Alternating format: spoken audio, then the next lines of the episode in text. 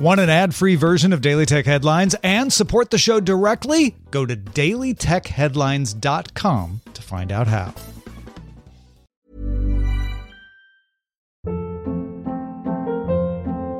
Hold up. What was that? Boring. No flavor. That was as bad as those leftovers you ate all week. Keke Palmer here, and it's time to say hello to something fresh and guilt-free. Hello Fresh. Jazz up dinner with pecan-crusted chicken or garlic butter shrimp scampi. Now that's music to my mouth. Hello Fresh. Let's get this dinner party started. Discover all the delicious possibilities at hellofresh.com. My business used to be weighed down by the complexities of in person payments. Then, Stripe Tap to Pay on iPhone came along and changed everything. With Stripe, I streamlined my payment process effortlessly. No more juggling different methods. Just a simple tap on my iPhone, and transactions are complete. What's truly remarkable is how Stripe caters to all my customers' preferences. Whether they're using cards, Apple Pay, or other digital wallets, Stripe ensures a smooth checkout experience every time.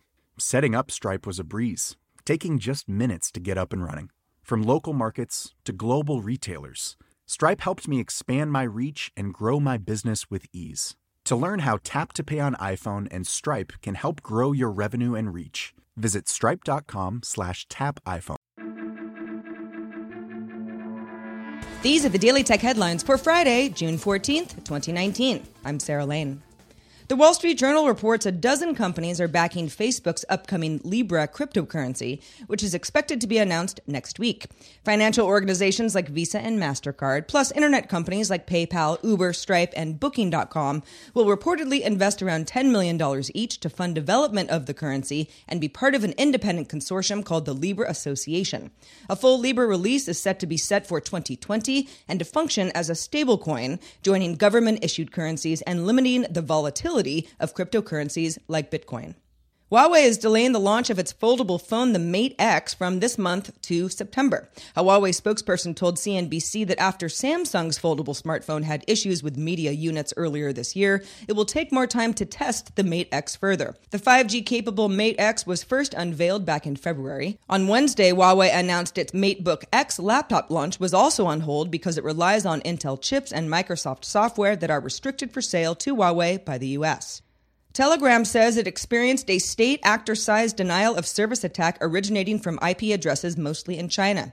Telegram CEO Pavel Durov said attacks like this had occurred in the past at the same time as protests in Hong Kong, which coincidentally are happening now as well. Chinese Foreign Ministry spokesman Geng Shuang said he was not aware of the situation.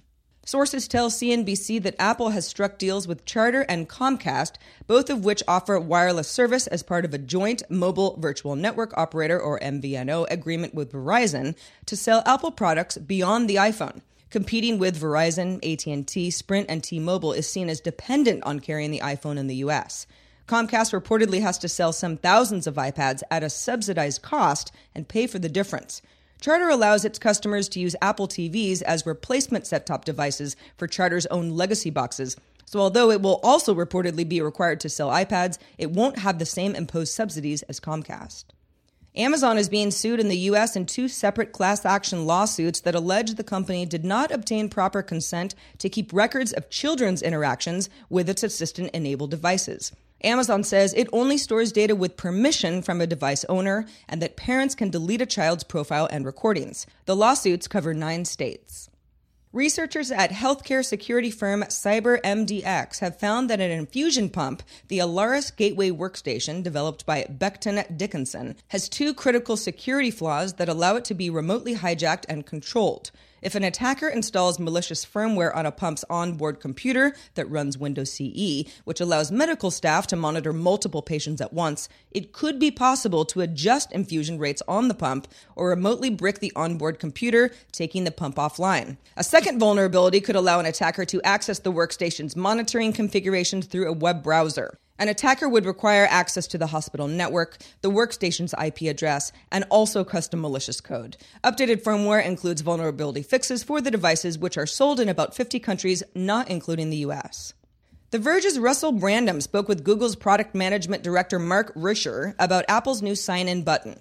Risher noted, We only log the moment of authentication. It's not used for any sort of retargeting. It's not used for any sort of advertising. It's not distributed anywhere. He also pointed out the security checkup page where you can see all the sites that you use a Google login with, where you can disconnect that connection. He said Apple handling redirecting email sounded slightly more invasive since it means that Apple would have to handle all emails to and from that company. Risher did say it would be better for the internet if it means that people are less likely to use insecure passwords or recycle a password. Yubico is recalling the YubiKey FIPS series devices with firmware versions 4.4.2 and 4.4.4a due to a firmware flaw. The keys are used by thousands of U.S. federal employees to securely log on to devices. Yubico issued a security advisory Friday that a firmware issue in both models reduced the randomness of cryptographic keys that they generate. By leaving some predictable content inside the device's data buffer, it could allow an attacker who gains access to several signatures to recreate the private key. Any affected customers will receive a replacement key. And finally, stop the presses. Google has started rolling out its updated desktop search bar with new icons for categories like news, video, images, maps, and shopping. Google had icons next to these search filters back in 2010 on desktop and added them to mobile in 2011, but removed them from desktop search in 2011 as well. Welcome back, icons. For more discussion of the tech news of the day, subscribe to dailytechnewsshow.com. You can find show notes and links to all headlines there as well. Remember to rate and review Daily Tech headlines wherever you get your podcasts. Thanks for listening. I'm Sarah Lane. Have a great weekend. Talk to you next week.